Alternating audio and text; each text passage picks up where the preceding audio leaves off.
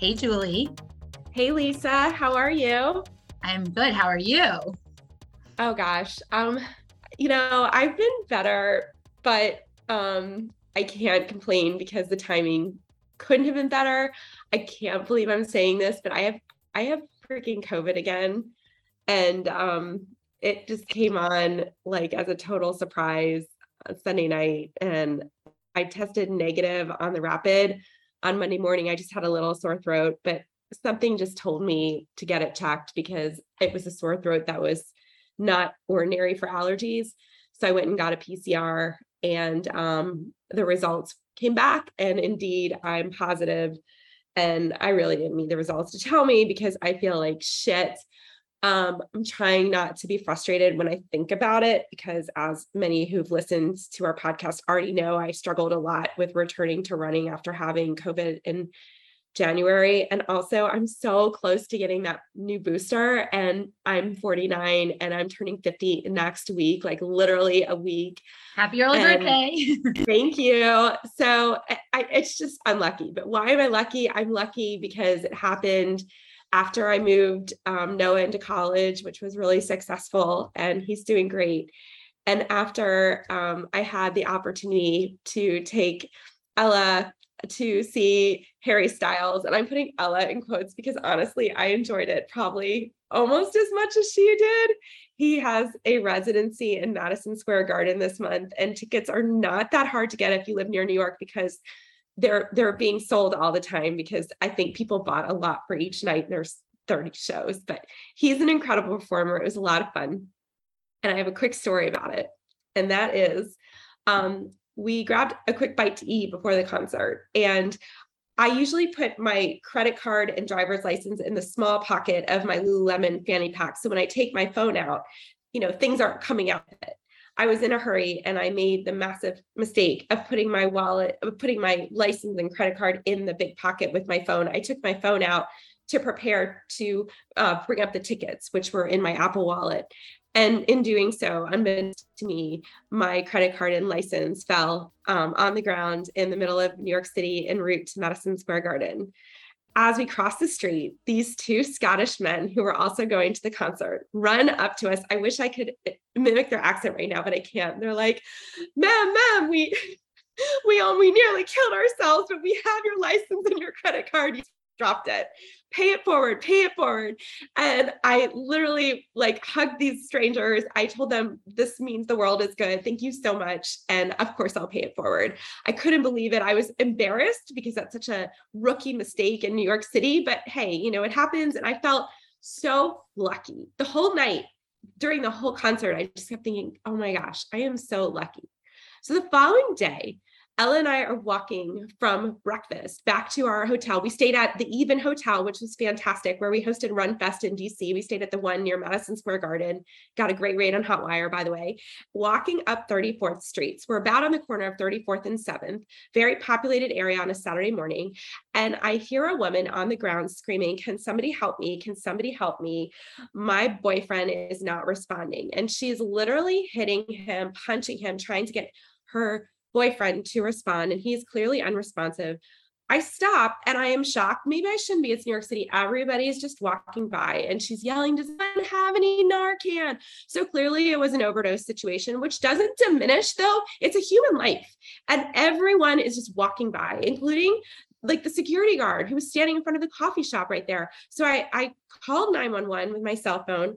And then as I call 911, dispatcher answers, I explain where we are.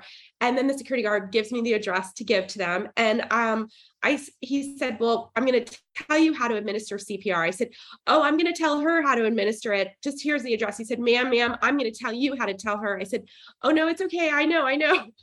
So I was so panicked. I didn't want to listen to the dispatcher, which I know is wrong, but we know CPR and we're trained. And she was ready to do it.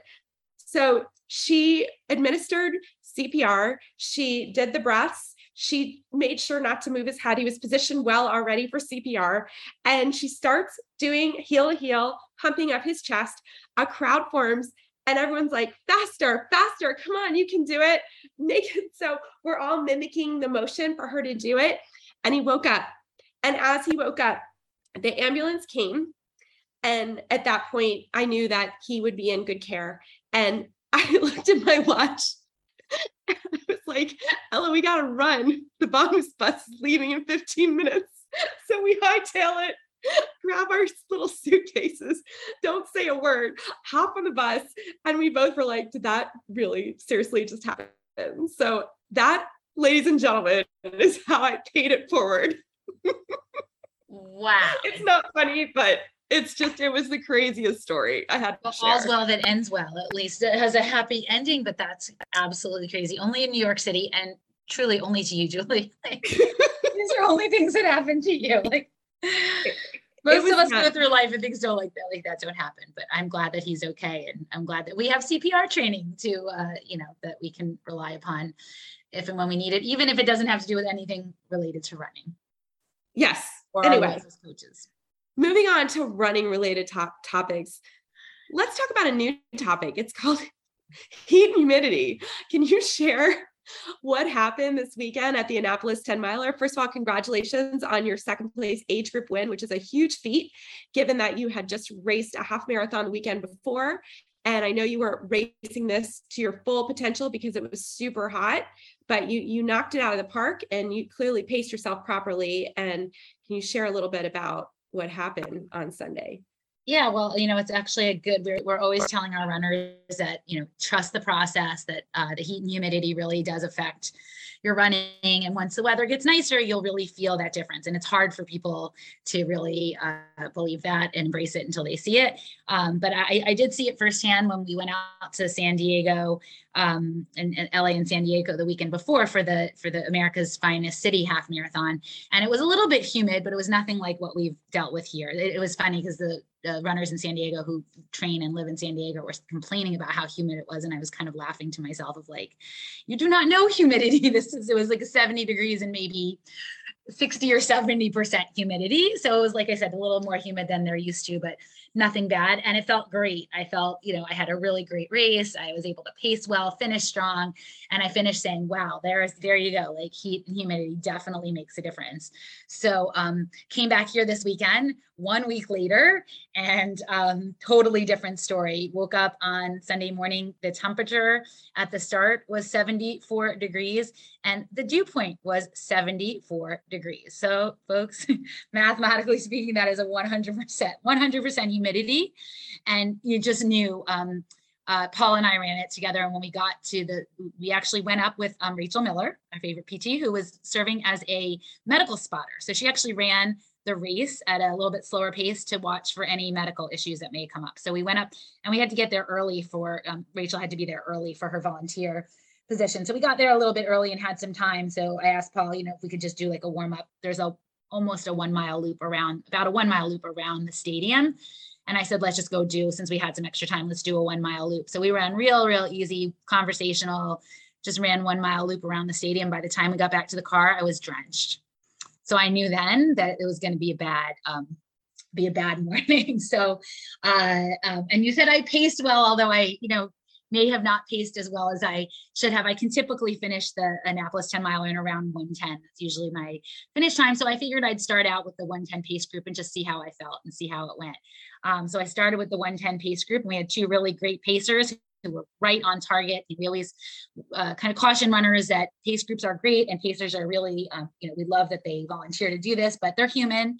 And sometimes they go out a little too fast or, they fall off their pace or, so you've got to trust your own training and watch your own pacing. And I was doing that and they were really great. They were first mile, we were like a few seconds too fast. So the second mile, they pulled it back a little bit. So they were really good about, telling us when water stations were coming up. And I kind of struck up a conversation there were two pacers with one of the pacers as we were running. And he was mentioning that he's just really feeling the humidity and that he was kind of struggling and, that he just didn't feel so great. And we got close to a water stop, probably maybe mile three or so.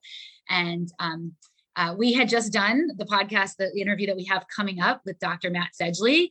We had just done that interview not long ago. And as you'll hear in our interview with with Dr. Sedgley. He is an expert in heat adaptation and running in heat and humidity. And you'll hear what he mentions. One of the things he mentions is that pouring water on your head or on top of you when it is that humid outside is actually not a great idea, because the water cannot then can't evaporate and pull the heat away from your body. It actually basically traps it in. So I remembered that little nugget.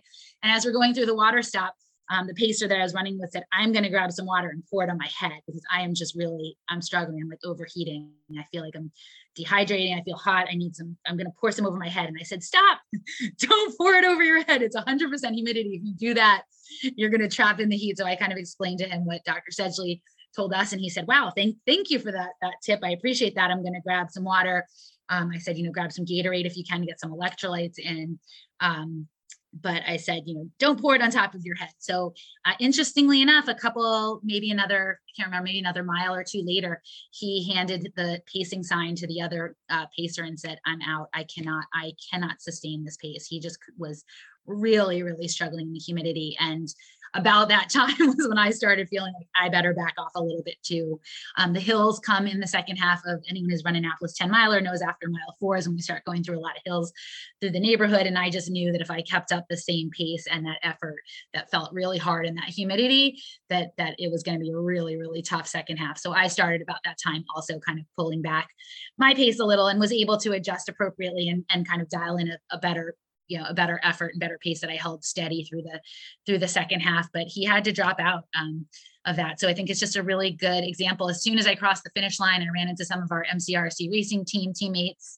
And, we all were kind of saying the same thing. I think I've run Annapolis at least 10 to 15 times. I mean, it's a race I've run almost every year since I started running. And I think in my memory, that was probably the worst humidity we ever had. And in talking to some of our teammates who've also run it a lot of years, we all kind of said the same thing of, wow, that was probably the worst. And we were kind of comparing notes, and everyone was probably 2 to 3 minutes off of their normal time. And that was consistent with our age group results. I kind of thought, I'm not going to get an age group award. This was a little slower than I can typically do to place in the age group. And it was across the board. We were all slower than other years. So it's just a very good example of really how heat and humidity affects us. It looks like we're turning the corner. I know here in DC this week now we're getting a little bit drier, a little bit cooler weather. So hopefully, we're heading into fall, and hopefully we'll start to have more days where we feel better out there, but there will still be humid days, heat and humidity. And I think what Dr. Sedgley has to say about that is really important. And I experienced it firsthand and really in contrast from running in San Diego in lower humidity and then back here in DC in the high humidity. And let's just hope that as we get closer to fall marathons and our goal races for our runners, that the weather, the weather cooperates. And we've always said that going into fall races after training through the summer is actually usually works out better than going into spring races after training through the winter, because in the spring you may get a hot day and you've trained through the cold. In the fall, at least, we've trained through the heat and then we hopefully get a cooler day. Yeah. And for those with great reminders, Lisa, and congratulations. And for those who have later fall races, to stay acclimated, dress a little warmer instead of trying to be as cool as possible. Put yourself in a position where you're still sweating in your runs. On the coolest of cool days, don't hesitate to wear a long sleeve shirt. And we say that because you gain acclimation, of course, which will yield great results in the fall, but you also lose acclimation as well. And if your fall race isn't until November, you're going to see your training times, your paces absolutely be faster, which is fantastic, and take advantage of that. And that will bring so much confidence. But at the same time, you may encounter, especially at Marine Corps, which is October 31st in October, I think this year it's the 29th. Is that right? In DC. End of October. Always last end of October. Yep. It's generally either really hot that day or it's like a crisp, cool day. Sometimes there's rain, but there have been some hot Marine Corps marathons. So do humid. What you humid. Can. Yeah. Do what you can to maintain that heat acclimation. And one way to do that is to put on a few layers, even on those cooler days that aren't really cool enough to require said layers. Still a great way to kind of try and maintain what's left of that acclimation so that you can use that toward your race time and your race pace during your goal race. So, but those are good tips, Lisa, particularly because I think a lot of people at this point in their training are feeling a little defeated. It has been up and down the East Coast and in the Midwest. It's been an extraordinarily humid summer, and I think people have really struggled mentally and physically. And I think your words will provide a lot of comfort for folks who may not at this point see that it's not just you, it's everyone, and you're still building fitness.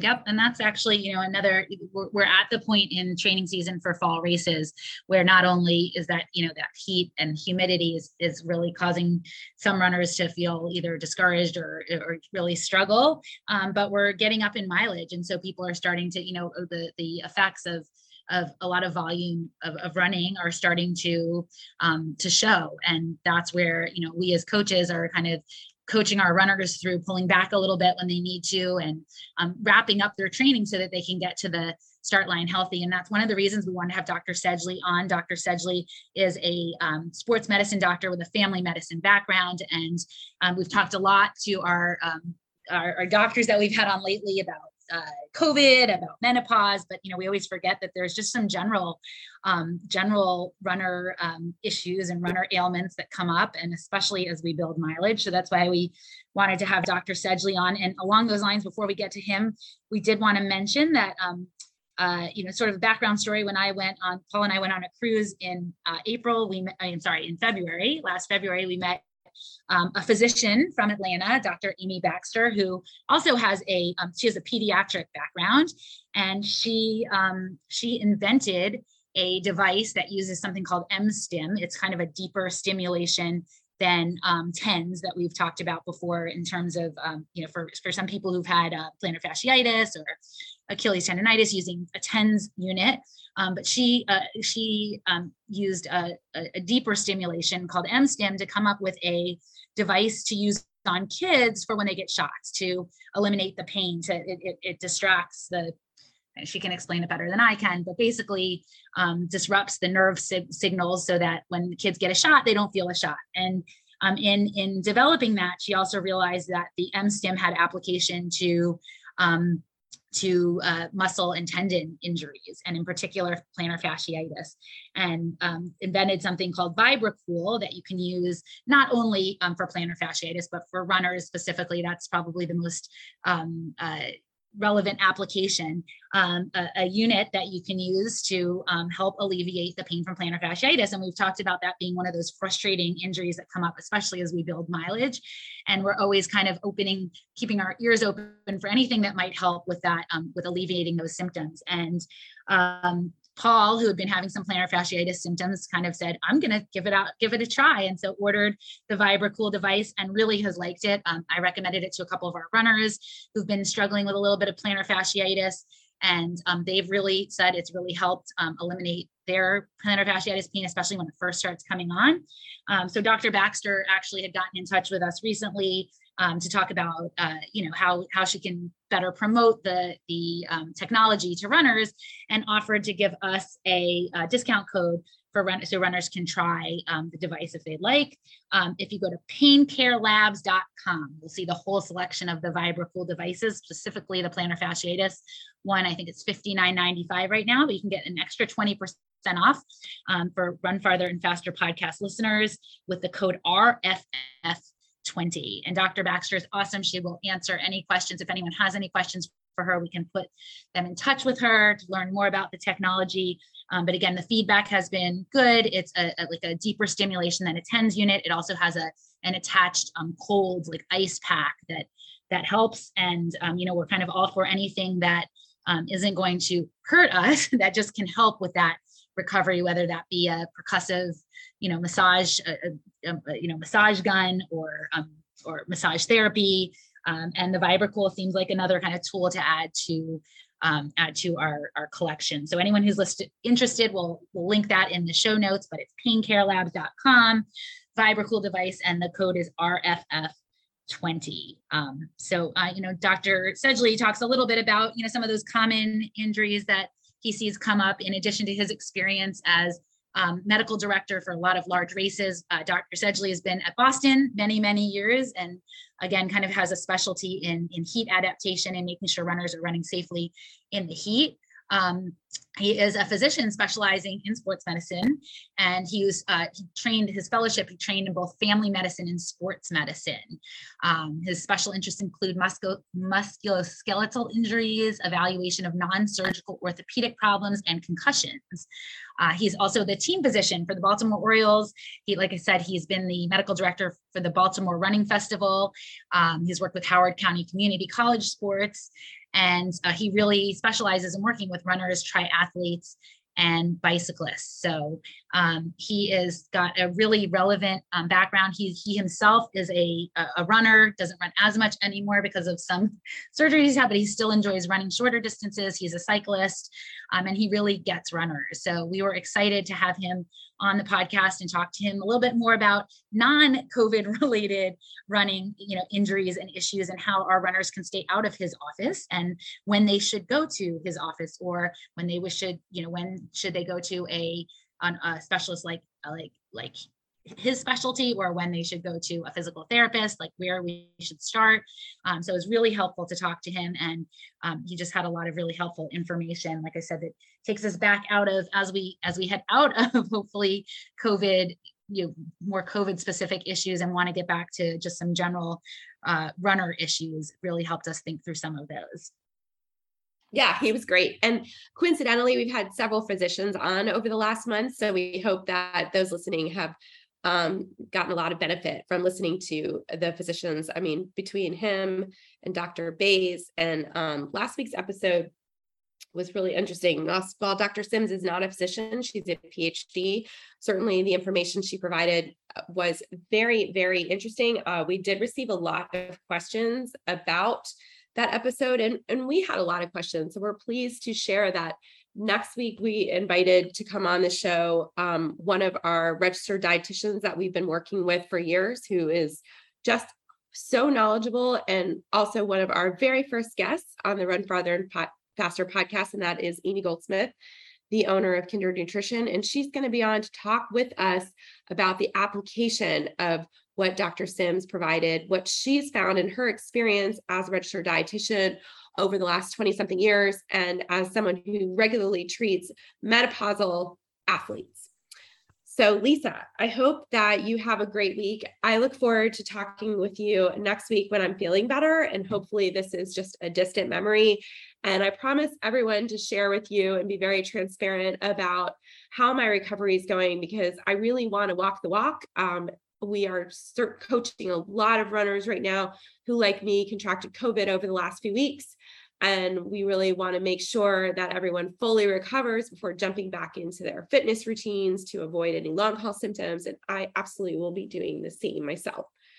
So have a great week. I think, like you said, Julie, like we know a lot more now than we did last January. You learned some lessons from last time, and sounds like you're going to try to do, things really smart this time. And I think it's going to help our listeners navigate, because so many folks are getting COVID and getting it for the second time or the third time. And we still don't have a lot of answers, but another thing we talked with Dr. Sedgley about is some research that's going on. I think we'll have some more direction in the, in the future, just like everything else, we're kind of learning as we go, but we'll have some more direction. But anecdotally, what we are seeing is our runners who have really honored the recovery and taken the time off for that 5 days, 7 days, maybe 10 days before easing back into things. They seem to be, again, anecdotally, and it's still early, but they seem to be having the smoothest return to running versus runners who may be jumping back in a little bit sooner.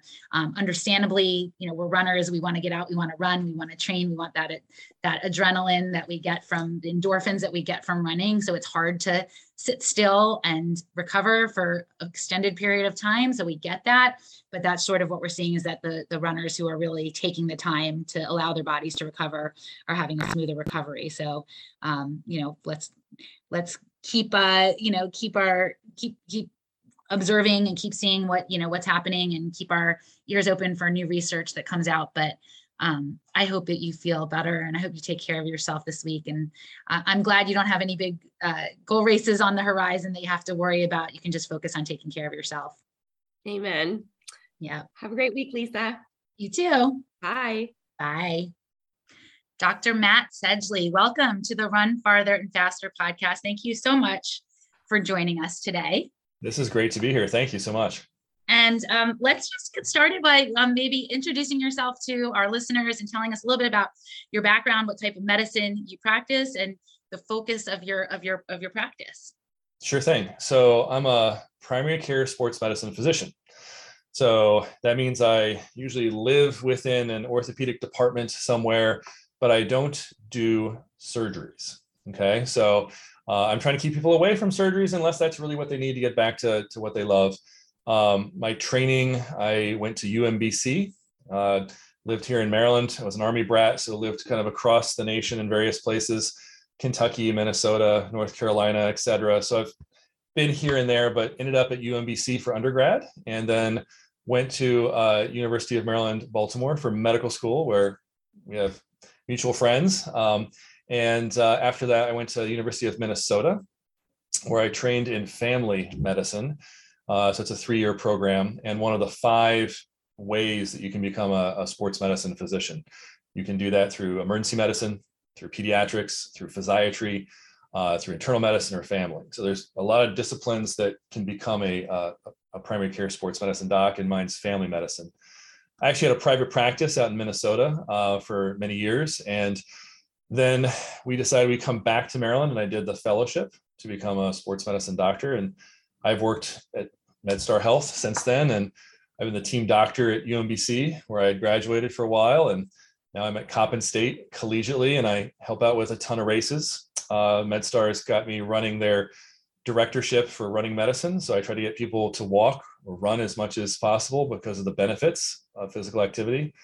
And so you may see me at any of the runs in the area. You know, we'll cover 5K, 10K, 12-milers, you know, half marathons, full marathons, 50K ultras. You know, I'm usually at the sidelines. When I can run one of them, I'll join you near the back of the pack. And then I've got a newer role where we're working on heat injury prevention. And that's something I hope to touch base on as well. Although today and this weekend is going to be killer running weather with no humidity and no heat. But I'm the co-director of emergency action planning. So we look at every event within the region, and we try to make it safe. That's really fascinating. It sounds like you've got your hands in a lot of things. Based on all of your different roles, where are you finding that you're making the most impact in the running community right now? I tell you, I'm blessed. My boss is a big runner. He's done like 53 marathons. And you know, I like the ability to, one, see if we can make races safe. We've got a lot of good buy-in. I think, you know, my biggest probably impact is looking at writing what I would call protocols. That I volunteer every year at the Boston Marathon. If for those who've run the race, that first white tent when you finish on the finish line, that's tent A. I'm usually in there on the heat deck with some very dedicated experts from around the world who are ready to treat you if you do get heat stroke.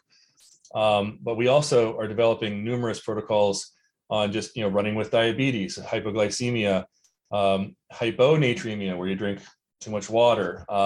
When we were developing one for the Wounded Warrior Project with Dr. Madsen in Florida for the adaptive athletes, you know, we look back at just the basic things, which, you know, cardiac events. And it's very humbling to say, you know, over 35 years old is when you see cardiac events, which it just doesn't feel right when 35's in the rearview mirror when you're saying that.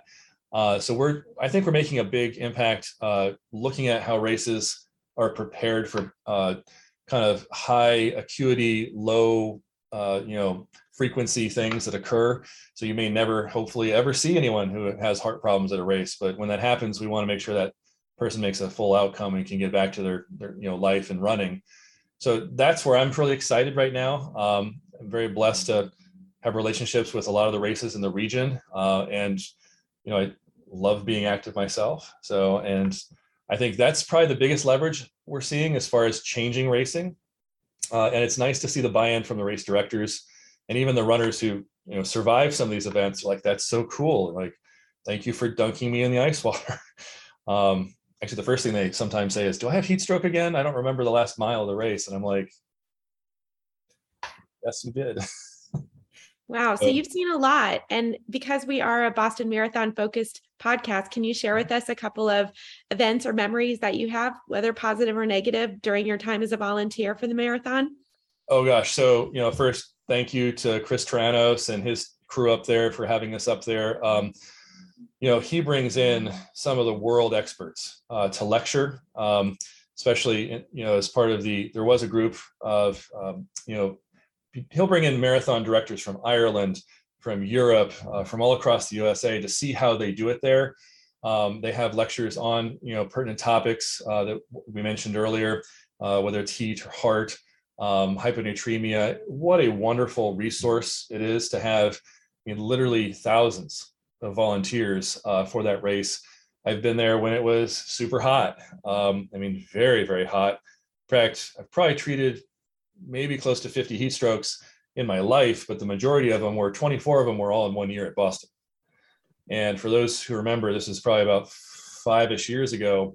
I mean, every fast runner was coming in and it was very busy. Not a single death amongst any of those heat strokes. So very proud of that. What they do there is just top notch. And so, and they really have an integrated platform where it's physicians, physical therapists, athletic trainers, EMTs. So they have an embarrassment of riches and resources there to throw at the runners. Of course, the next year was very cold. My phone was yelling at me saying, you're in a flood zone. And I'm like, well, I can't leave Copley Plaza. That's where I'm assigned. And I had 5 like jackets on. I was just so cold because I'm not making any heat standing there from 5 a.m. to the last runner. And we had some hypothermia cases there.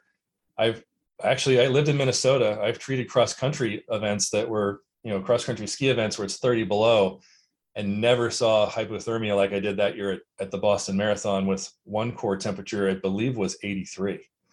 And despite all those hypothermias we had that year, not a single death. So it just proves that, you know, with the right preparation, you can actually make running very safe. And, you know, we always hate to cancel events unless there's really a good reason. We also want to make sure everyone's getting good individual advice. You know, if you have had heat stroke before, we know you're going to probably have it again. So I think Boston's had hot years and cold years. Sometimes it's not the numbers, it's just the individuals. I remember every single person I've, you know, treated there, and it's a blast. I mean, they're exciting, compelling people.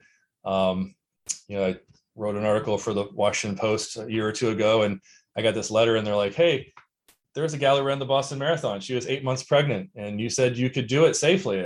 And she said, nice article. And I'm like, I remember her. Like, she, you know, so it's fun. And I like, you know, when I run myself, when I'm not actually working the tents, you probably can't tell on the podcast, I'm 6'8", about 260 some pounds. So I'm not tearing up the course at 4 minute miles, but I think it's super compelling, like to be next to that cancer survivor or, you know, someone who's, you know, not doing well. They got a stress fracture. They didn't get to train. So now they're like, I'm going to finish this race.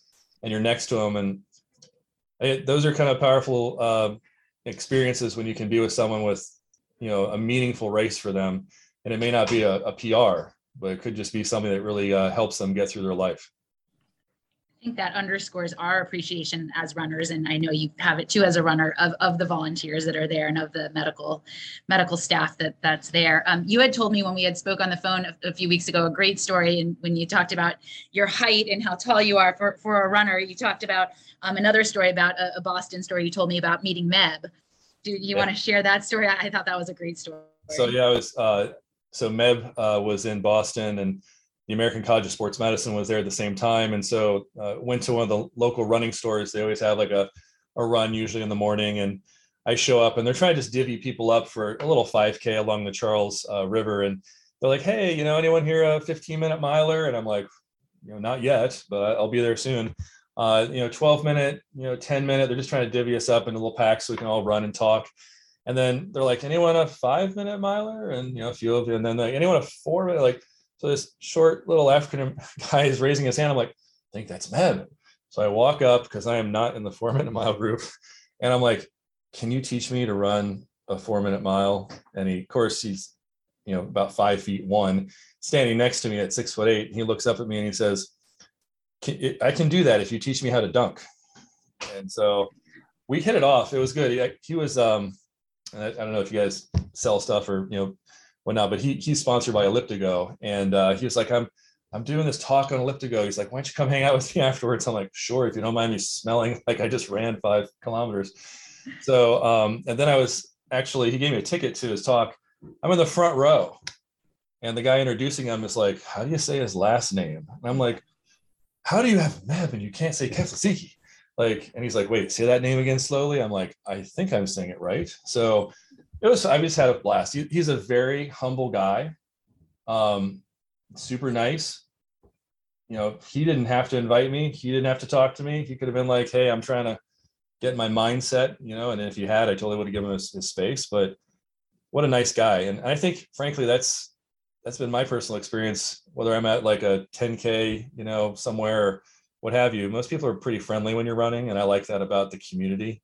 So yeah, Meb's, I got one Meb story. Maybe there's some other ones. I got some other famous runners I've met, but they're probably all thinking to themselves, shouldn't this guy be a basketball player or something? But I got into running after I had about 5 foot surgeries when I was in my 20s. In fact, the last foot doctor was like, you probably shouldn't run again. And I was like, well, that sucks. I thought I did all these surgeries to run. And, you know, for a while I didn't run because I was an intern in family medicine. I didn't have any time. And after a year or two, I actually just decided one day, hey, there's an 8 kilometer race in St. Paul, Minnesota. I'm just going to go do this thing. And so I got out there completely untrained and jogging in sweatpants that were like, you know, the heavy cotton ones, because I had no running gear. And I'm, you know, getting near the finish line, feeling really good. I'm like, man, they said I shouldn't run, but I have no pain, just not very fast. So I turned to the people who were about to finish with me and, you know, we're talking and I'm like, man, I didn't want to tell them I didn't train, you know, because they looked like they had been working together a lot. So finally they're like, you know, what's your story? And I told them about the surgery and how I was told not to run. And then I got back to running here and it was feeling good. And I said, I guess I'm a little bit self-conscious about my time here. And they're like, well, don't worry. This is our first time running too. We're all smokers and we've decided to stop quitting. We're going to quit smoking today. And I was a little bit humbled there, but it was just, you know, we all had a laugh and we finished and it was great. And so I started running more and luckily I don't really have any pain when I run. I'm just not fast. So, but I think that's a good lesson that running can be very accepting and it can be a very open community. And so if you have somebody who's thinking about it, you know, you can make friendships. And frankly, we all know that, you know, physical activity is wonderful, lowers your cholesterol, lowers your, you know, blood pressure. We could be here for hours talking about those benefits, but I think there's a really nice community of, you know, people out there who run and you don't have to be the guy winning the race to feel good about yourself. And sometimes, a lot of times I listened to your last podcast. There was a guy who used to be, I guess, the Running Times editor, the former Runner Times. And then it was talking about the role in mental health, how running can really be super beneficial for folks. I strongly ascribe to that. I think that's important to realize. Well, a couple of takeaways that are great from what you just mentioned. First of all, we love Meb Kipleski because Meb sets the tone for the entire running community because he is someone that certainly doesn't need to put himself out there and befriend those who are not running nearly as fast as him, but he is a connector. And by doing that, he influences the entire running world by showing people that running, who you spend your time with is not defined by your times. And at the end of the day, Meb, although he will always be known as fast and, of course, a super talented, hardworking runner, I think at the end of the day, what he'll most be known for is being such a nice person, such a genuine person. And that's something that all athletes, runners and non-runners, can take away from is the importance of who you are as a person, not just the sport you play. And secondly, we love that as a physician, you did exactly what you would tell your patients not to as a typical runner. So not only are you a physician for runners, but you are absolutely a patient for runners.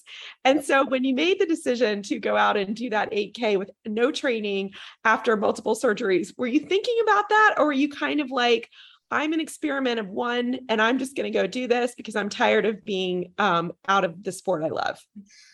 Yeah. So, you know, to be fair, you know, I'm pretty sure my surgeon wouldn't have loved what I did, but, you know, the reality is, and this is important, you know, I think you always have to look at the risk and benefit. You know, I tell people this all the time, you know, there's not like blanket statements out there. you know, and sometimes people will come to me with injuries, and, you know, all the high school, you know, athletics are beginning this time of year. And people say, well, you know, can I go out there and do my 5K training with my high school team?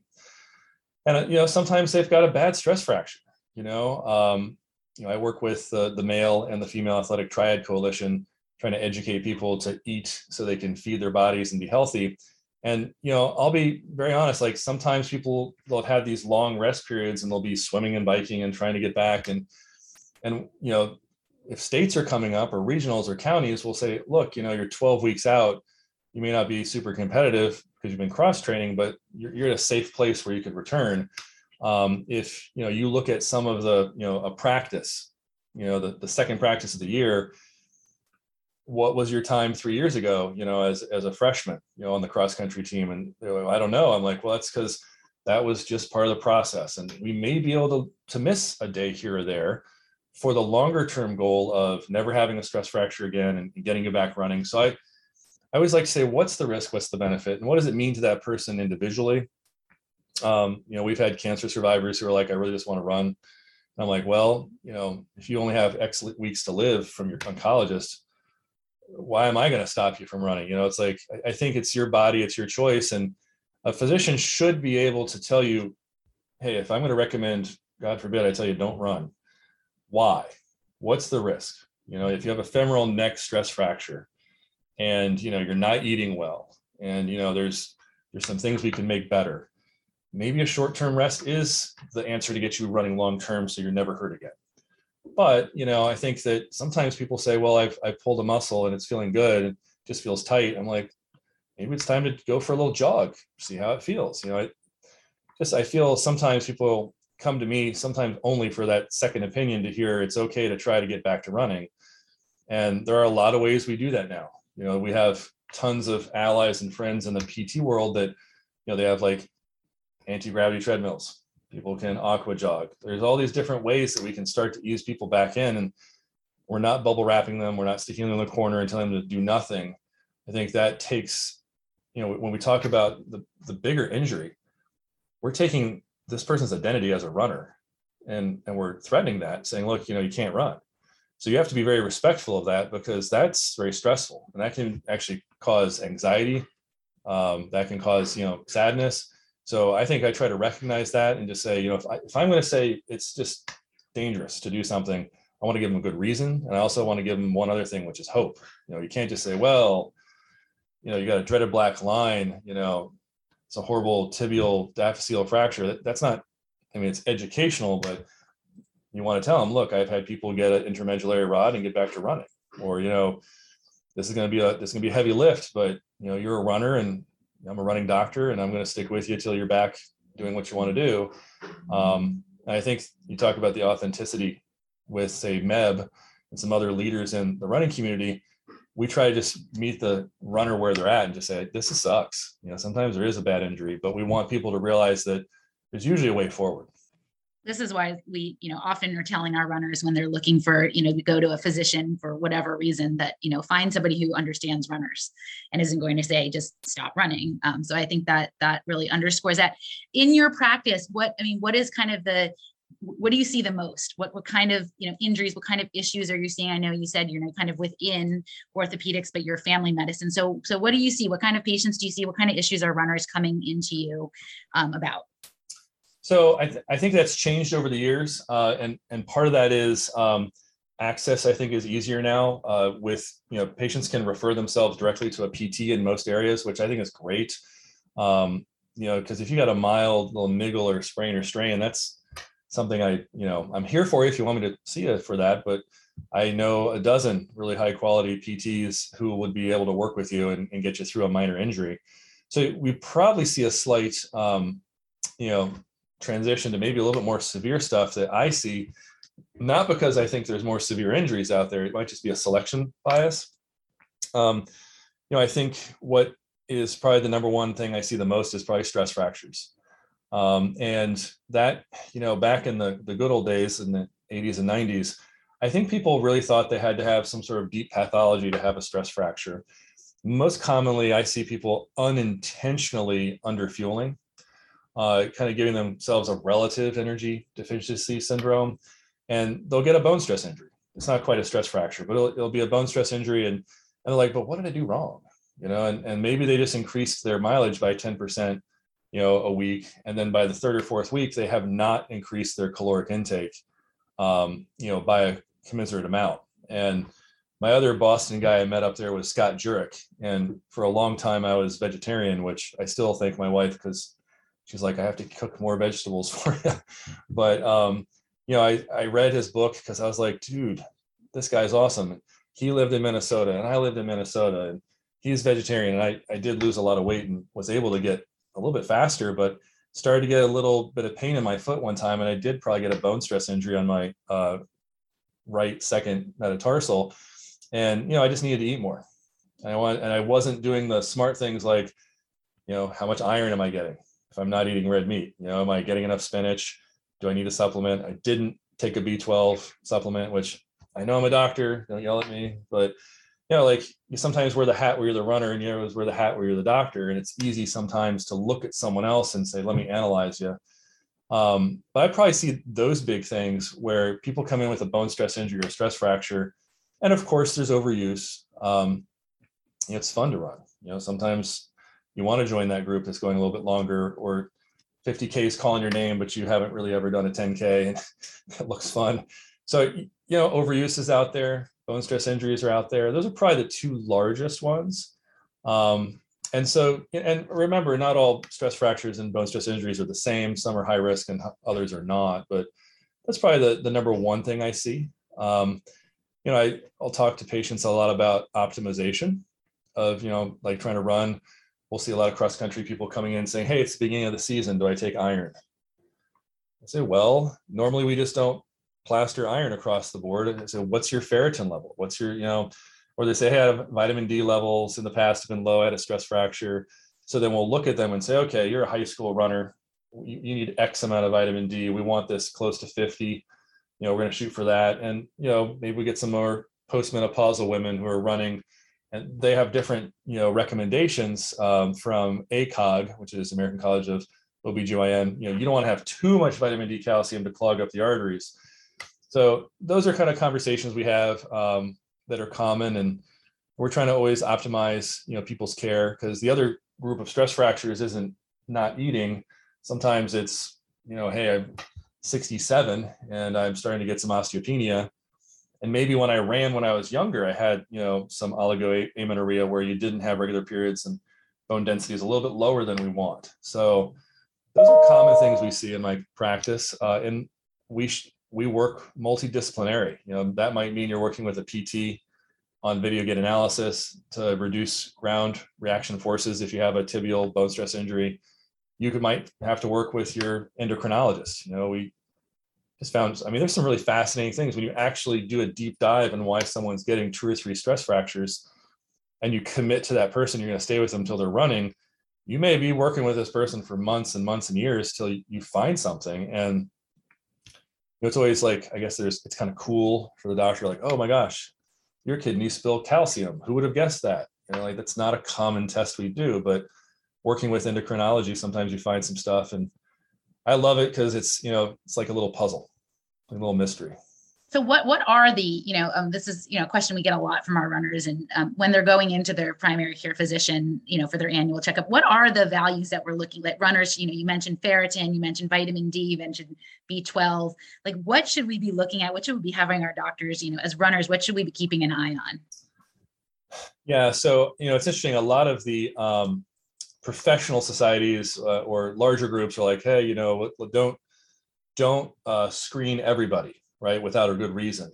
And that's usually because, you know, screening tests are kind of like, if we're going to lose a few of your listeners here, but when I start talking about like sensitivity and specificity and predictive values, it's epidemiology, so it's kind of like snooze. But you know, if you're going to screen people, you want to make sure you have a solution for it. Obviously, I think if you have, you know, fatigue, you're losing some performance, you know, I think those are reasons to definitely look into that. I think it's always very controversial, or the topic you'll have on the discussion with the coach, you know, for the cross country team is, can I just throw everyone on you know, X supplement. And I think that, you know, if you have a bone stress injury, you know, we need to individualize what your needs are. And I like to say a normal, you know, results of vitamin D is probably around, you know, 30 on the blood test. Although most people would argue runners probably need to be closer to 50. But again, I don't want to cause someone who's got kidney stones to, you know, yell at me and say, I was in the ER last night with 11 out of 10 pain because you told me I needed to take vitamin D. So that's why we don't just like say, hey, 50,000 international units for the whole cross country team. Because kidney stones hurt, but, you know, hypercalcemia, because remember vitamin D helps pull in your calcium, can give you anxiety, can give you abdominal pain. So, you know, I think you have to first do no harm. So that's why we don't often just across the board give the entire team, you know, iron or vitamin D. Certainly, you know, if you are anemic, we want to look into that. That is sometimes your diet, sometimes, again, unintentional. You know, people aren't eating enough, or they really found, you know, vegetarianism or a certain, you know, restrictive diet really works well for them. They don't have stomach pain when they remove, like, say, gluten in their diet. We hear this a lot. And, you know, are they going to do the full workup? You know, when they get a scope and a biopsy, like from a gastroenterologist, to prove they have celiac. You know, I just had someone today who was like, no one's going to touch my body with an endoscopy. I'm just not going to eat any, you know, gluten. Okay. You know, she feels better with it. So I think, you know, we want to individualize that. The other thing is, though, some people will argue that, you know, getting a high enough ferritin helps performance. So it's another reason sometimes people will say, well, if I'm going to get blood work for anemia or other workup, can we always just, you know, maybe recommend to your primary care doctor who isn't sports trained, say, can we throw, you know, just the full iron panel on there? Can I get a ferritin? Can I look at my percent, you know, saturation, my TIBC, or total iron binding capacity? It's information I think is valuable if you're having symptoms. And I mean, what parent who runs doesn't have fatigue? Because of course you're managing a household, right? Or, you know, we have two fur babies at my house. We have two dogs. They like to wake up at 5 a.m. So, you know, I think it's nice to try to tie investigations to, you know, something with purpose. So I think it's not a problem to ask your doctor, hey, I'm tired. I want to get, you know, look into this. And they may be thinking sleep apnea, you know, depression, thyroid, because that's what they're trained to do. But you may want to say, hey, as a runner, I got a lot of foot strikes. Can we look at my iron, my hemoglobin, my ferritin? And hopefully in a shared decision-making fashion, you can get, you know, them to do the tests you need. You bring up a couple of interesting points.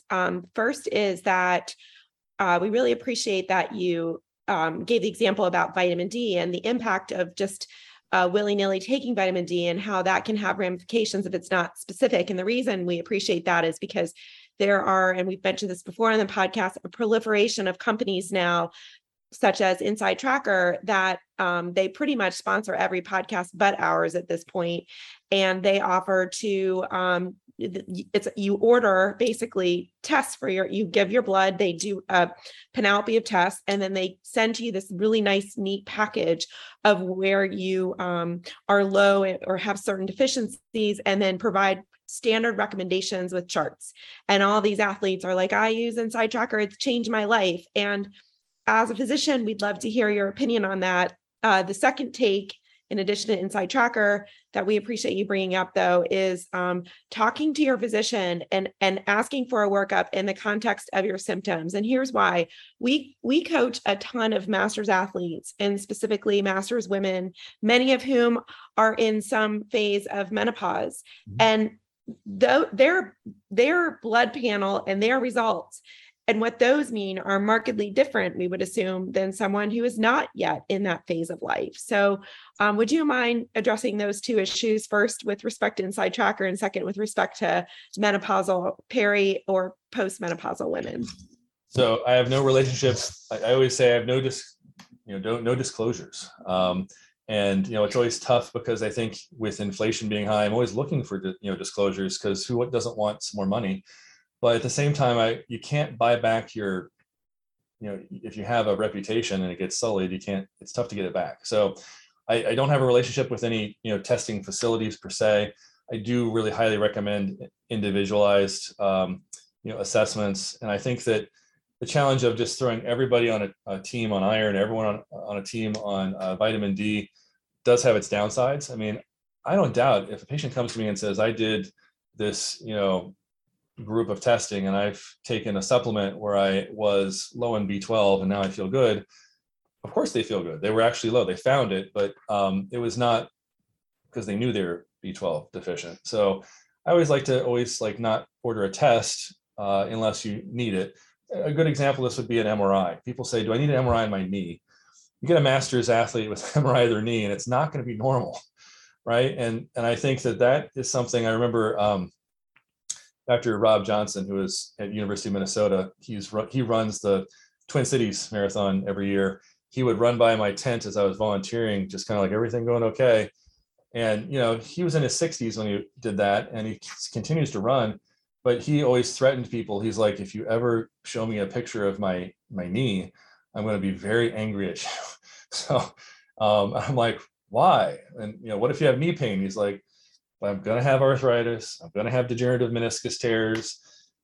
And so you start thinking about it like, oh, so I've gotten this test. What am I going to do with that information? And I think that's key, don't order a test you don't need. And that's tough because it's so fun to look at the picture. So fun, it's like, there's colors when your hemoglobin is in the green zone or what have you. So I think that's, we're very visual creatures. So I understand that. And look, if someone came to me and said, I want to get these tests done, I'm going to do them through, this group or whatever, I'm not going to begrudge them. I want them to be invested in their health. I just always caution people, hey, what are we going to do with that information? And so, if people want to get that done, it's their body, they get to choose what to do with it. My other thought is to follow up on your second question. Give that question to me again, if you would, because I want to.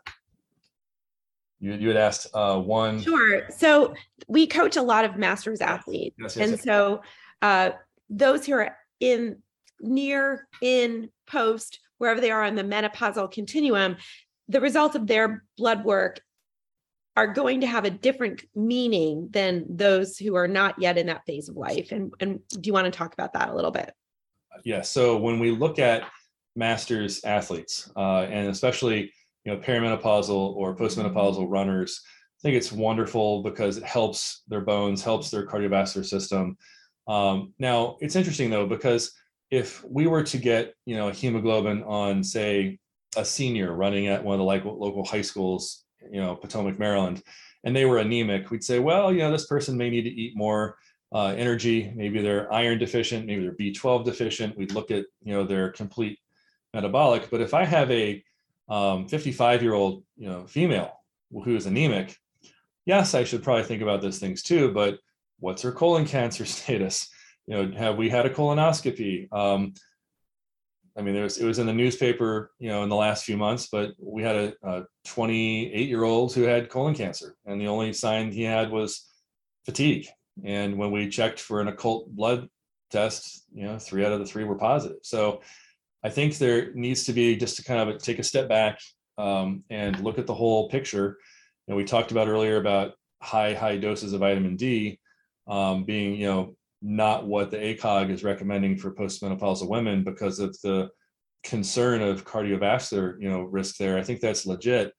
So when we have a master's athlete, I think we have to just take a step back, whether that's an MRI on their knee, it's going to probably be abnormal. It's not that you can't get an MRI of your knee. It's just that we want to have a very good reason for it. If we want to look at the labs, I think it's reasonable if someone has symptoms to explore those, but we also have to take the perspective that we don't want to just think, oh, runner. We want to think master's runner and see what kind of things in our differential diagnosis might come to mind.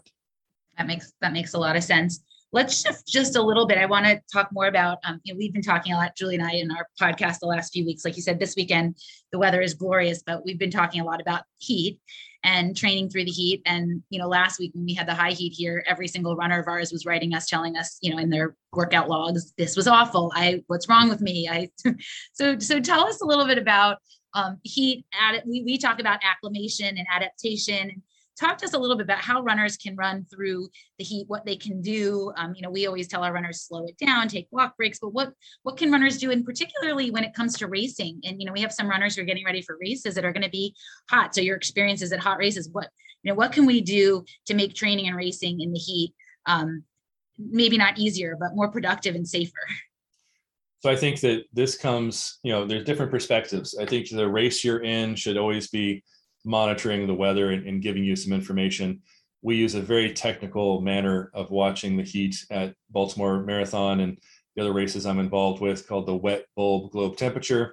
You can Google that. It's a very fancy equation, but we buy these thermistors, and they basically give us a number that tells us essentially that whether it's a hot day or humid day. And the American College of Sports Medicine will say that's green, yellow, red, black, and you're supposed to cancel races when it's in the black. So we hate to see black, which is usually that temperature they give is not the temperature we're used to. So it incorporates as their cloud cover, as their wind. So when they say 82 on the wet bulb globe temperature, every one of us would be like, I would have taken 82 last week in a heartbeat, because that was 20 degrees cheaper or, lower. My general sense is that essentially, what you want to do is make sure your race is being safe. Like if you look at a race, do they have ice water submersion at the end? Do they have a heat deck? Are they monitoring the race? So that makes you feel like, look, if you're a fast runner and you want to go out there and you feel like, hey, I've trained in the heat. Okay, I want to push myself. I feel good. I would feel really good about a race with a, ice water submersion and rectal thermometers, which are the only accurate, temperature there is, and people who know what they're doing. So if I do push myself past that edge and I get some heat exhaustion or I get heat stroke with an illness, I can be saved, because certainly heat illness can be lethal. Unfortunately, we've heard in the Maryland region the last few years, there've been multiple deaths in the football world, and usually they're having a lot more padding and helmets. But the same thing they do in football, a runner can do, which is acclimate. So if you have the ability to be in the heat for many, many weeks, your body literally makes biochemical changes with its proteins, and you'll sweat differently. You'll also find that in general, you will acclimate and feel better in the heat. My first run when I moved from Minnesota to Maryland, I thought I was going to die. I mean, it was just so humid, and it kind of makes sense. So I give a lecture to the U.S. Army on heat stroke every year, and I tell them, remember the Titanic movie? Remember Rose and Jack, they're in love and they fall into the water after the ship sinks, and Rose is on that little, door or whatever, and she's soaked, her petticoat is soaked, she's got ice everywhere, and Jack's in the water, and she's like, Jack, I'll never let go. And then Jack dies and she lets go, and we won't go there, but why did Jack die and why did Rose live? And the reason is because the way you want to get the most heat off of you is with ice water submersion, because of the conductive value of water. So when you run too fast and you have heat stroke at the end of a race, they dump you in ice water so it can just pull the heat off of you. When you're running, you're like Rose. You are losing a little bit of heat through evaporation, and that's great, but it's not as good as jumping in water, right? So I'll tell people, to get heat stroke, jump in ice water. If you're running, be like Rose, try to just, evaporate of heat. That's why humidity sucks, because you've got water on your extremities, which you're sweating, but there's also water in the air, and you don't have to be a scientist to realize water and water is no gradient. So you can't cool yourself when it's 100 degrees and 100% humidity, and you're making heat, even though we are built to run longer distances in the heat, more so than a dog or a horse or other quadrupeds. They're fast in short distances. We want to make sure that we're being like Rose and not like Jack, unless we have heat stroke, then we'll be like Jack. So knowing a little thermodynamics and the movie of Titanic is helpful to know about heat injury. I love that analogy. It's one of my favorite movies. So yeah, that's a great scene and it's a great analogy. And you mentioned this earlier, but it's worth emphasizing the reason, in addition to just not wanting heat stroke to begin with, once you've had it, and heat exhaustion, you're more susceptible to it in the future. So, no. So we talked about, you were mentioning the masters athletes, there's a lot of risk factors for people who are on blood pressure medicines. Beta blockers not only slow your heart rate, which is, you want your heart to actually have its cardiac output go up as you're running, but it helps you cool the body. There's a lot of, blood pressure medicines, antidepressants, calcium channel blockers, tricyclic antidepressants. I mean, I'm not here to have a pharmacy lecture, but there's a lot of medicines that your masters athletes might take that might put them at higher risk as well. If you have pediatric runners, I know that we work a lot with a youth running group in Perry Hall. We want to make sure they're very well acclimated, have hydration breaks. There are things you can do to make your run or your running event safer. So if you know the medical director who's setting up the race, they can help out. And certainly if you have a hot day, but it's not humid, take the water at the water stop and just put it on you. It's easier to get that water to evaporate off of you while you're moving and cool you. And there are things you can do to, as far as your training. My general sense is you're right, though. If you've had heat stroke before, you're at high risk to have it again. And there are people who, like I said, I was at Boston and we had someone who was in the ice water submersion for over 45 minutes. Rectal temperature was above 105 the whole time. When she finally came to, the first thing she said was, "Did I have heat stroke again?" So sometimes if you've had that, it's okay to be a participant in a race. Maybe you want to run a little slower, right? Get that medal and finish, because it's oppressively hot and we've got a high pressure system over ourselves and we're just dying here. Okay, 1 year at Boston, they were like, "Look, we're not going to cancel the race, but you guys got to be smart here. Take it down a notch and take the W and get the win and come back and race another year." It's logical. It makes sense. We ran it that year. It was 2012, and they gave people the option to opt out. And because it was Boston, barely anyone opted out. But it seemed like everyone really respected the weather that year and ran slower. Yeah. Just anecdotally, I know of one runner in our area. She was an incredibly talented runner, and she ran a race in our area called Lawyers of Heart, which has been a longstanding 10K race. And it's not at the best time of year. It's in June. So it's a hot day typically when people aren't yet acclimated. And she suffered heat stroke on the course, and she's fine now, but her running has never been the same. Never.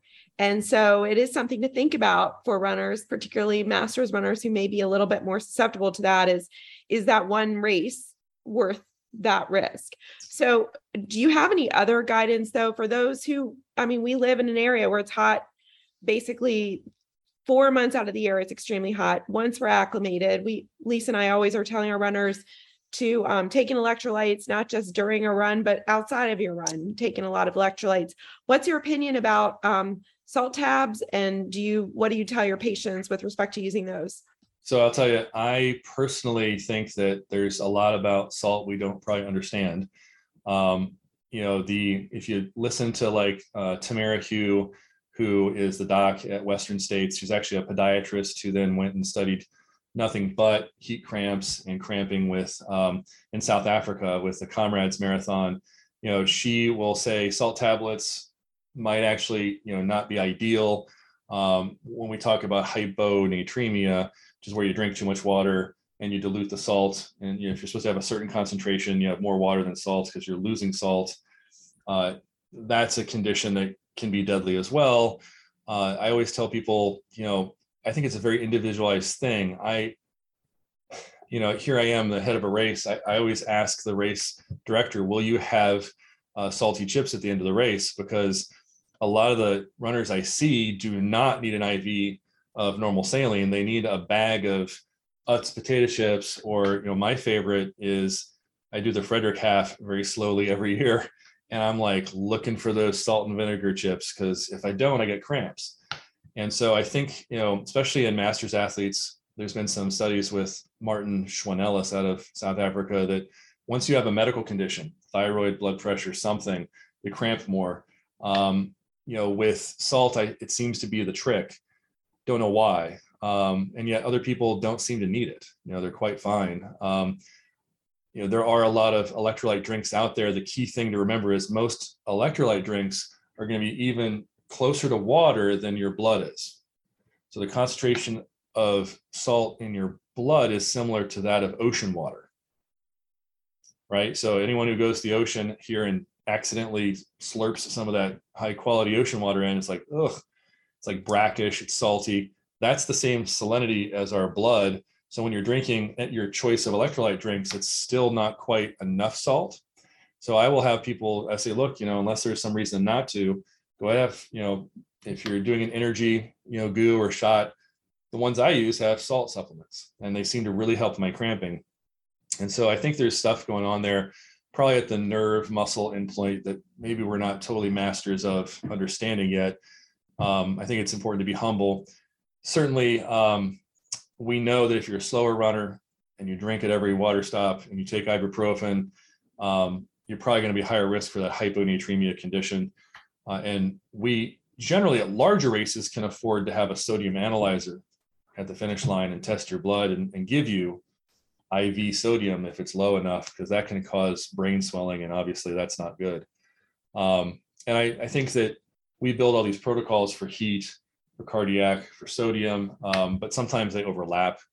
We'll see people come into the tent and they'll be hot, they'll be confused, we'll cool them down, and then we check their sugar, and they have a sugar of 40 because they had, you know, maybe a virus, not COVID, but just any other virus, you know, a week or two before, and they're like, their stomach's not quite right, so they didn't eat before they ran, so then they got that deficit.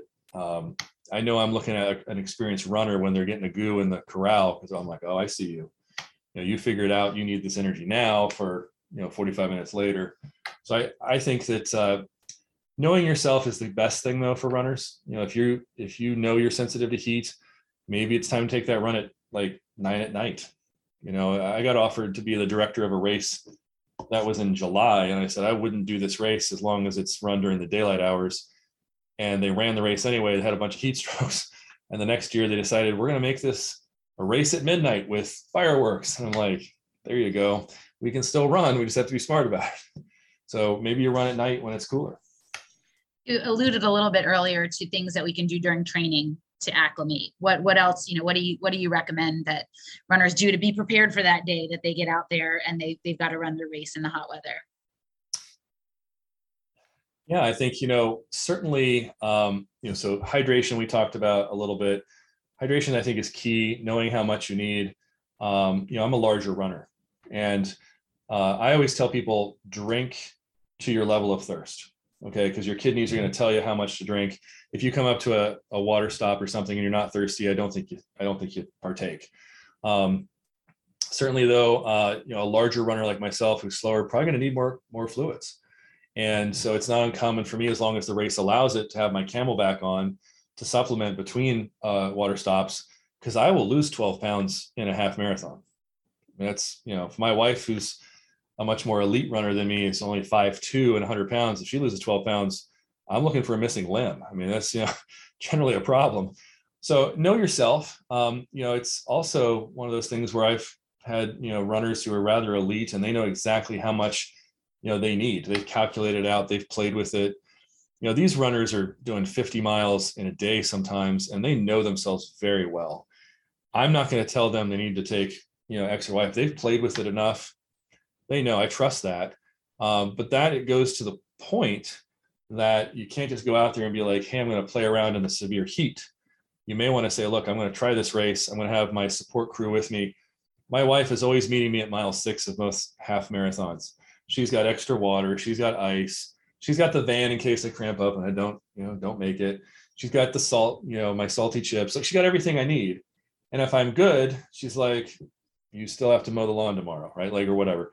So I think having like a plan works, you know. And if you have a you know, spouse or partner, someone who, you know, maybe your partner says, hey, I'll come to that race with you. I don't run, but, you know, do you want me to have something for you? And that matters, because, you know, we hear about these heroic, you know, races. Some people who do like you know, bad water will jump in big ice baths, you know, every few miles. I'm pretty sure it helps them get through the race. Now, you don't read about that when you see their incredibly fast time. So maybe you just like look at the race, ask yourself, what's my goal? You know, is this an A race for me? Is this Boston? Or is this to, you know, a race to just, I'm trying to get my miles in. I want to make sure I'm fueling well. Maybe I had some GI upset last time when I tried a different food. I think if you run enough, you can kind of tweak those things. And then you have to be not afraid to say, okay, I'm going to learn from this race. This one sucks. you know, I hope you don't DNF, but occasionally you say, look, I tried a new goo and I felt nauseous or something, or new shoes and my shins are killing me. And if you try something, you don't know, it might work out great, but on the other end, you might say, I'm never trying that strategy again. So for heat, I would say, you know, maybe you look at hydration, maybe you look at training in the heat. You know, I've had runners who tell me they get like one of those saunas and they just sit in the sauna, you know, for 20, 30, 40 minutes. They start adding 10 minutes at a time, they drench in sweat, and their heart has learned to deal with that. I think that's a legit way to look at it, you know, as long as they're being safe and wise. There's a lot of different things you can do, I think, to prepare, and just ask yourself, what's my goal every time you go out to run? Because, you know, hopefully it's to have fun. Hopefully it's to blow off some steam. I know there's some super competitive people out there, and that's fine. But, you know, if you got a hot and humid day, if you ruin yourself, you know, it's like COVID, you know, people get COVID, they can get like a long COVID, or it's tough to recover sometimes from heat. And if you look at the experts in heat, they sometimes say you shouldn't go back to like full workouts for 1, 2, 3, 4 weeks sometimes, depending how severe your heat illness was. Well, that's a good transition into the C word. We've been talking about COVID quite a bit. And that is because we have mentioned on this podcast, we've just recently interviewed a respiratory physician on this podcast about runners who have had COVID and returning to running after COVID. What has your experience been? Have you been seeing any runners who are struggling with post-COVID symptoms? And can you share a little bit about that with us?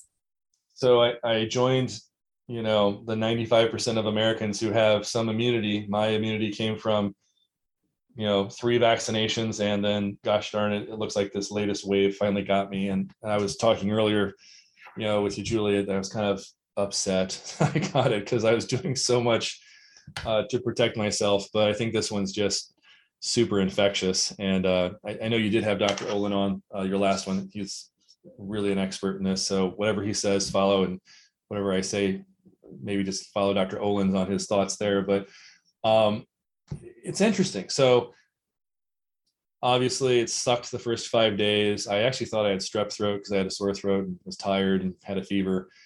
Tested positive. Within 5 days, the fatigue went away, but, you know, and I stopped shedding. So I was able to start doing some things. But at 10 days, I was allowed back to work with the Orioles because I'm one of their team physicians. And they have a hard 10-day exclusionary period. And you may recall at the beginning of this nightmare we call the pandemic, it used to be 14 days, but they've moved to 10. My employer let me come back at 7. And so people are like 14, 7, 10, airline pilots, 5, you know, it's moving around. I think I'm glad I didn't get one of the more lethal, you know, waves. I think the COVID still sucks. I didn't really love having it. It was tough folding laundry at home. It just, you know, not something you like to brag that I can run and I can't fold laundry without getting out of breath. But I was watching a lot of my heart rate variability on both my Garmin and my Oura Ring, and it was just going nuts. And this particular virus, probably more than others, is really quite good at attaching to the vascular system. You'll hear people talk about they have COVID fog in the brain, you know, probably having some sort of vascular problem there. We've seen a lot of kids getting strange gastrointestinal things from COVID, again, probably because their vascular bed is, you know, very strong and getting a multi, you know, organ system inflammatory process for children who they're not dying from it, but they're being definitely affected by it. So, you know, on the one hand, you know, I'm glad it's over with, but I felt like as I tried to go back to exercise, I was almost like exercising at altitude. For those who've, you know, we here in Maryland have humidity. That's the poor man's altitude.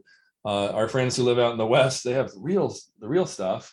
And, you know, don't rub it in our face because we'll all just move to Colorado and make it horrible there for you if you rub it in our face. But I felt like I was either at altitude or it was kind of breathing through a wet cheesecloth or something. It was weird. And my heart rate took my wife to the Beartooth Pass in Wyoming / you know, Yellowstone. And it was 14,000 feet. And I remember being there and having my heart rate be 140 beats per minute, just kind of walking, which is higher because I usually have a resting heart rate of about 44. So, you know, that was pretty, I was like, wow, I'm at altitude. My heart rate was about 144, just folding clothes and walking the dog. And so that's improved. And I think there's some exciting research on what might work for people with runners with longer COVID, kind of research that's being going out there. It's not published yet, but we can maybe allude to it. But man, COVID sucks. I mean, I'm for everyone who gets over it quickly, lucky you, man. That was good. It's good to be young or lucky, but I think a lot of us out there, it's kind of tough, tumbling. Have you, has anything you've seen worked for your patients? Do you have any anecdotes of things your patients have done, whether pediatric patients or adults, that have been effective in managing their running after COVID? So this is clearly a little bit experimental and not standard of care, but I work closely with John Letty, who is the team physician for the Buffalo Sabres.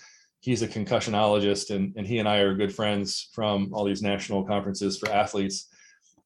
He actually has done some interesting work on concussion, where for people who cannot get back from concussion, he has them do a sub-maximal exercise protocol. And they literally call it the Buffalo treadmill protocol. So you hit your head, you get a concussion. Most of us get better in 2-3 weeks. The people who take, 12 weeks to get better or just aren't getting better, he puts them on a treadmill and has them walk, but he does not let their pulse go up, does not let their blood pressure go up, which I know for every runner, you're like, puke, that sounds horrible, but it seems to retrain the vascular bed in the brain, and their concussion symptoms get better faster than those who don't exercise at this submaximal rate. And then for those who go into a more maximal rate and they get into that, go from green to yellow to orange zones for exercise, their headache just gets worse because that's probably part of their post-concussion syndrome. I was talking to him recently and emailed him, and I'm like, hey, have you tried this on long COVID? Because what if it's something similar? And he's like, actually, I'm already got the research started. And he's doing like, he's like, it's not published yet. He's like, I can't tell you the research. He's like, you're a clever guy. So I have started with some of my fellow sports medicine doctors at Georgetown and others to try it. Again, I can't promise you that it's going to fix everybody, but it's interesting because we're not demanding people to run. We're just telling them, hey, we're going to check your blood pressure while you're walking on a treadmill. We're going to keep one of those pulse oximeters on you and keep your pulse at a reasonable rate while we watch your oxygen. And a nice slow walk seems to really help. And that's what I ended up doing. I just didn't really run for the first few days. I just refused to get very fast. I just walked my dog real slow. And now when I fold the laundry, my heart rate is back in the 40s. So now, is that just because it's been, a few weeks? Did my, very super slow walks with the dog help? I think we need some more research to, we're scientists, we'd like to point to what is actual, proven and not just opinion, but I think that's where the very cutting edge research is going. We've already seen this with people who have POTS. If you have other runners who have postural orthostatic tachycardia syndrome, there's a clinic at Duke University where they, they're like, okay, hey, we're going to do the basics of sips of water, snacks of salt, compression socks, sometimes sex hormones. If you would take OCPs, they do the 4 S's for that. And then they do some of this work with some training. Seems to be promising. So I think it's a very vascular centered virus because we see people getting myocarditis with it from the heart sometimes. So I think exercise and slow walking and then jogging and running may be the way out for long COVID. And we're pretty excited to see where the research takes us. That is fascinating. It's just anecdotally from the runners that we're seeing. We just talked about this with Dr. Olin yesterday. The ones that we're seeing get most set back are those that come back too quickly and are trying to go out and run hard. And that's what's they may have had no symptoms or very little symptoms during COVID. And they say, I feel fine. I'm going out. I'm going to do a hard 5K. I'm going to go out and do a, a harder run than you've told me to do. And then, a week later, they're saying, you know what, I feel COVID-y again. That's what they're, saying, and they're getting like a re-emergence of these symptoms. So it's just so interesting that anecdotally what we're seeing supports it. We're trying to push on all the runners, go out for a walk, go out for an easy jog, even if you feel good, like for the next week, just keep everything easy. And I think it's hard for runners. They want to get back to their training and they want to get back to the race that they have, but we're seeing that anecdotally. So it's very interesting. Yeah. One of my colleagues trained at Harvard for their human performance lab. And now he's here actually with my group. His name is Ankit Shah, S-H-A-H. I'm going to give a shout out to him. He's a sports cardiologist. And if you have any symptoms, they're what I always say, like from the neck down, other than mild cough, generally I like to make sure that, he does the full, EKG, echo, stress test. He does a cardiopulmonary evaluation where he'll give you your VO2 max. It's a nice thing we do for our elite professional runners yearly anyway, because we like to follow them. And what's crazy is some of our elite runners like Mike Wardian and others, they don't get old. Their hearts don't get old because they're eating well and they're running every day. But he's seeing a fair number of people who are concerned about myocarditis. And, the concern we had early on with COVID was there was an overuse of MRI, looking for scar tissue on the heart. And, I think that's probably turned out to be maybe frequently overthought of, because I've got a lot of elite runners who run very fast who they have scar tissue on their heart. But, guess what? That's not from COVID. So what do you do with that information? It's kind of like if you get an MRI of the shin, they'll sometimes get both shins and you're like, well, the left one has pain, but you have a bone stress injury on the right. I'm like, I don't care about that one. That it's not clinically relevant. So, he's an interesting guy because he does a lot of work with the people post-COVID professionally, with our, Orioles and Ravens and our runners. And so, that's available for anyone who, is in the region, and he sees people from all over the world. But I think that's, again, to your point, this is a very vascular anomaly. And so people who push too hard too fast, probably going to feel not so well. And, I took a very slow approach. The United Kingdom had a 17-day return, which I'll tell you, 17 days of not running. I'm not going to lie to you. I lost some fitness, right? But by going slow, I felt like, if I had gotten myocarditis, if someone tells you have myocarditis, whether it's from COVID or some other virus, you're not running for 3 whole months at all. 0. So, I was like, okay, I'm just going to take the loss here and go the full 17 days and, I'm getting back. So it's hard to convince others to do that. And I understand that, especially if they have competitions, goals, races, but I think I didn't want to risk it. And so, if someone comes to me and says, what did you do? I'll tell them I went the slow route. That may not be what they choose to do with their body, but I want to make sure I have a rationale for it to support the recommendation. Yeah, I think that's great advice. And I think we try to reinforce that with our runners, that it's better to take a couple weeks now than have to take a couple months or more later. And, we talked with Dr. Olin yesterday too, about adjusting goals or expectations. So you have a big race coming up.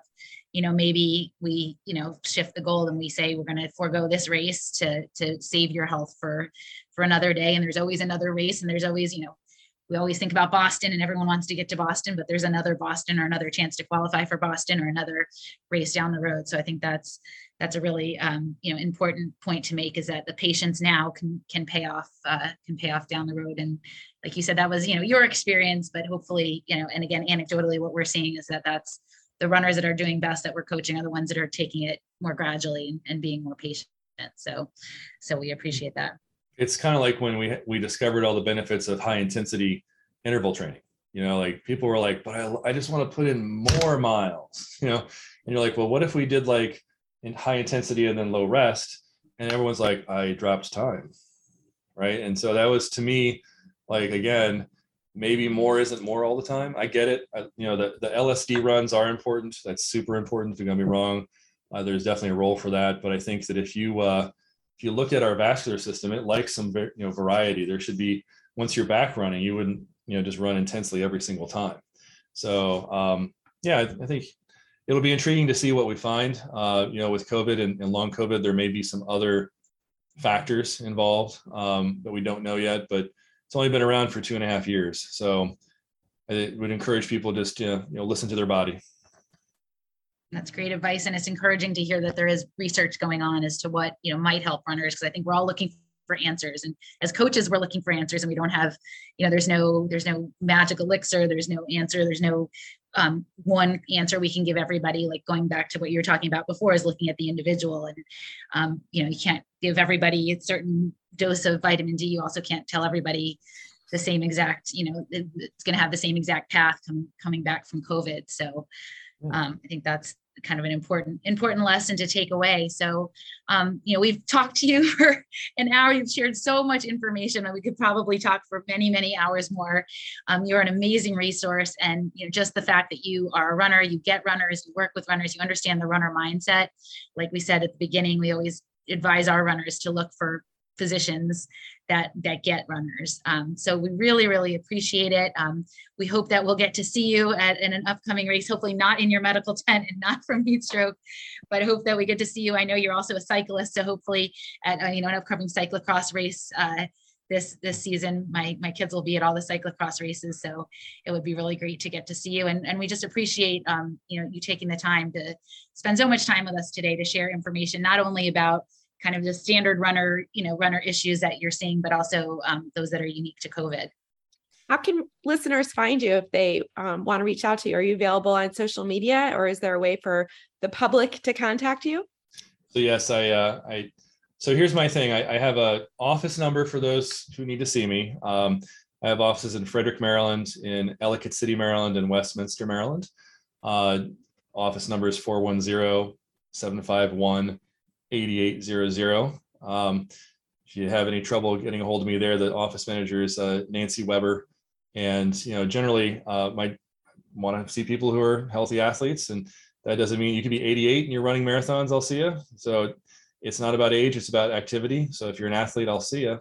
I am on social media, although I mostly speak out against the war in Ukraine, as I've adopted two children from there, and so some people might, not enjoy my political opinions, but certainly I will always try to respond appropriately. I can't give individual medical advice on social media, but, I think I'm out there if you want to find me. If you look at M. Sedgley, MD on various platforms. I'm not on TikTok, though. Neither are we, nor do we do dancing reels on Instagram where we've drawn the line.